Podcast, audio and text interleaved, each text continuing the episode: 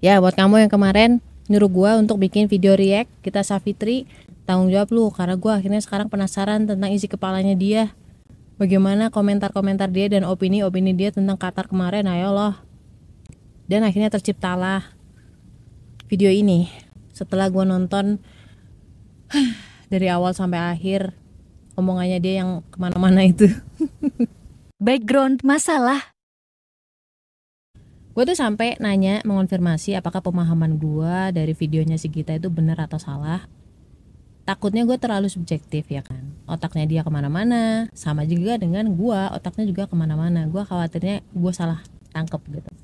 Alhamdulillah ya satu dua hal masih senada lah. Dan memang intinya tuh kita tuh kurang setuju dengan sikap orang-orang Islam khususnya dalam hal ini adalah Qatar di mana menolak LGBT menolak atribut LGBT masuk ke Piala Dunia di Qatar. Maunya dia, kita sebagai Islam itu ya mentolerir, menolerir. Kita sendiri meminta orang lain menerima kultur Islam di negara-negara barat, misalkan seperti itu. Harusnya si Qatar juga menerima kultur LGBT ini masuk ke sana gitu loh. Jadi nggak double standard. Apakah seperti itu? Hmm, mari kita kupas.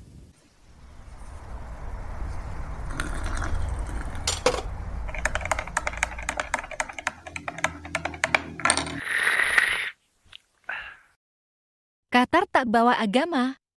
So, oke gengs, yang pertama Qatar itu sebenarnya tidak ngomongin tentang agama di situ. Ya kan? Dia cuma bilang bahwa tidak sesuai dengan kultur kami. Mereka pasti punya pertimbangan lah. Orang Qatar itu kan tahu Islam, tahu hadis, tahu Quran. Kalau kita saf sendiri gue nggak yakin dia tahu atau enggak, dia baca atau enggak gue not sure.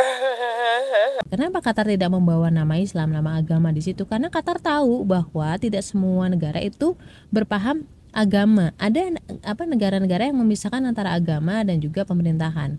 Ini kan momen Piala Dunia. Ya main, main bola. Jangan membawa campaign-campaign di luar itu. Kan gak lucu ya pertandingan sepak bola terus tiba-tiba ada campaign propaganda tentang aliran inilah, feminis lah, aliran itulah, aliran LGBT lah kayak gitu.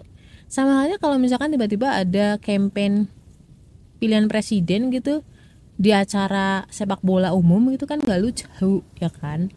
Selalu menyudutkan Islam. Gita Saf ini gue nggak tahu kenapa ya dia itu tuh selalu menyudutkan Islam. I don't know why. Lenje banget sih. Jadi entah kenapa gitu tuh dia nyerang agama Islam yang awalnya tuh nggak ngomongin tentang agama misalkan dia langsung sangkut pautin ke agama Islam terus nanti jelek-jelekin orang-orang Islam jelek-jelekin paham Islam. Ah sampai gue bertanya-tanya lu nanya sebenarnya kita itu Islam bukan sih? Analoginya gini deh. Kalau gue kerja di sebuah perusahaan gue makan dari situ. Terus tiba-tiba di khalayak oh, di khalayak umum gue jelek-jelekin perusahaan gue apa nggak kayak menelan ludah sendiri? Ya gue paham lah. Sebenarnya kita tuh pengen jadi pahlawan kaum minoritas di mana kaum minoritas ini tuh bisa diterima gitu di society dia berpikir bahwa LGBT ini tentang minor dan mayor. Kata siapa sih LGBT itu minor? Yang menentang isu LGBT ini itu bukan cuma agama Islam, bukan cuma Islam, bukan cuma Allah dan Rasulnya. Bahkan Jepang nih barusan mengeluarkan UU tentang pelarangan menikah sesama jenis. Belum lagi di negara-negara lain yang mungkin tidak terblow up. Karena sebenarnya LGBT itu bukan soal minor atau mayor, bukan juga soal culture atau bukan, nggak bisa bukan bukan apple to apple untuk dibandingin dengan culture.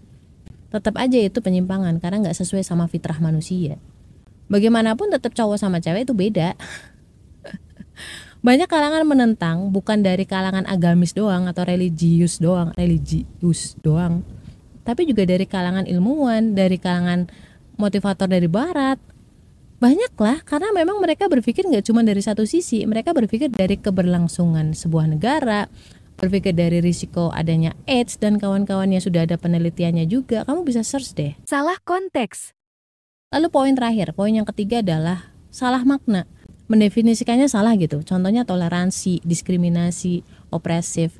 Dia berpikir bahwa toleransi itu harus menerima. Menerima masuk ke dalam lingkungan ranah kita, idealisme kita. Nggak kayak gitu, gitu. Nggak kayak gitu. Toleransi secara KBBI artinya adalah membiarkan sesuatu itu terjadi dalam batas tertentu. Contohnya nih, gue punya kanca, kanca lagi. Gue punya temen, dia homoseksual. Kita deket nih, kita sering sharing, seling. Kita sering sharing, kita sering cerita, ngobrol satu sama lain. Gue baik sama dia, dia juga masih baik sama gue. Dan ketika gue ditanya tentang LGBT tidak lantas gue bilang bahwa LGBT boleh. Enggak. Menurut idealisme yang gue pahamin dari Quran dan juga hadis yang disampaikan oleh Allah dan Rasulullah LGBT nggak boleh. Bukan berarti karena gue punya teman terus gue sayang sama temen gue yang LGBT terus akhirnya gue merubah idealisme gue enggak. Itu bukan toleransi. Itu namanya lu nggak punya prinsip. Jadi toleransi di sini gue membiarkan dia dengan prinsipnya. Begitupun sebaliknya dia juga membiarkan gue dengan prinsip atau idealisme gue di rumah si X kalau minum tuh nggak pakai gelas tapi pakai piring. Ketika gue datang ke rumahnya dia gue mau minum. Ya otomatis kan sudah sepantasnya gue ngikutin aturannya dia. Minum pakai piring. Nggak harus gue terus jadi ngatur-ngatur dia di rumah dia sendiri harus pakai gelas kan nggak gitu. Begitupun sebaliknya jadi ada batasan tertentu di mana ini melanggar idealisme nggak? Ini ranahnya siapa nih? Kalau Qatar itu kan dia di rumahnya sendiri. Kenapa lu ngatur-ngatur gitu kan? Idealisme Qatar ya seperti itu sesuai dengan Quran dan Sunnah. What's wrong? Sama juga gue punya nih punya temen Nasrani kita deket. Sama sering curhat, dia sering curhat, sering minta pendapat. Gue juga baik sama dia, tapi gue nggak ngucapin Natal ke dia bukan berarti gue benci sama dia enggak ya idealisme gue yang gue pegang seperti itu kenapa ya gue jagain aja sih berhati-hati aja. Karena kan tidak jelas nih ininya. Maksudnya masih abu-abu antara boleh dan nggak boleh. Ya gue memilih untuk lebih hati-hati. Itu idealisme gue but it doesn't mean gue nggak bisa baik sama dia. Yang kita yakini benar mungkin saja berbeda. Tapi kita masih tetap bisa bersama-sama dalam kebaikan gitu loh. Jadi jangan bawa masalah personal dengan masalah idealisme. Orang tuh boleh menjalankan prinsip dan idealisme idealismenya sendiri-sendiri dan itu namanya toleransi. Kita tuh aneh ketika kita berbeda dibilangnya opresif, dibilangnya intoleran, dibilangnya diskriminatif gitu loh. Ya nggak kayak gitu. Lu meyakininya seperti apa sih mendefinisikannya? Opini Gita, bukanlah fakta. Dia sempat bilang bahwa dia hidup di Jerman, merasa nyaman karena merasa diterima. Bahkan ketika dia berhijab gitu kan. Padahal sebenarnya di Jerman sendiri itu ada banyak orang yang mengalami diskriminatif, sikap-sikap yang diskriminatif. Jangan asal sembarangan uh, percaya gitu aja makan mentah-mentah apa yang dia sampaikan. Kenapa? Dia itu sering salah menangkap akar dari suatu masalah. Dia sering salah mendiagnosa sesuatu. Kalau diagnosanya aja salah, obatnya belum tentu benar, terlalu berisiko.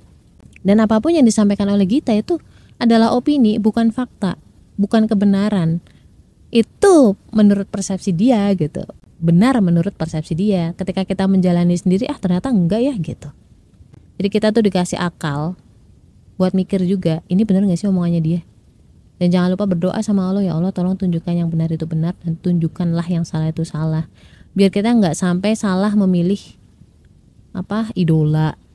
Biar kita tuh nggak ikut-ikutan. Karena nanti ketika di akhirat kita akan dikumpulkan dengan apa yang menjadi idola-idola kita. Kalau idola kita itu nyimpang dia nggak paham tentang Al-Quran nggak paham tentang hadis kita mau ke mana nanti? Bukan dia yang salah kita yang kadang-kadang salah ngikut-ngikut mulu.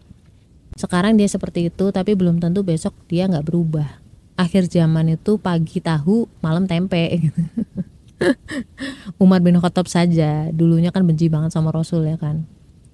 Tapi pada akhirnya Allah membuka hatinya sehingga Umar bin Khattab menjadi salah satu sahabat yang sangat mencintai Rasul. Semua masih bisa berubah. Termasuk lu ke gua jangan percaya 100% lu harus pikir sendiri. Definisi toleransi terdistorsi. Jadi pemaknaan toleransi itu bergeser banget Menurut mereka, toleransi itu harus menerima mentah-mentah sampai kita harus mengkhianati idealisme pribadi. Oh, tidak. Kita tuh nggak punya apa pun. Tubuh titipan dari Allah, harta titipan, anak titipan, ya kan? Yang kita punya cuma satu, idealisme. Idealisme Islam. Udah, capek. Assalamualaikum warahmatullahi wabarakatuh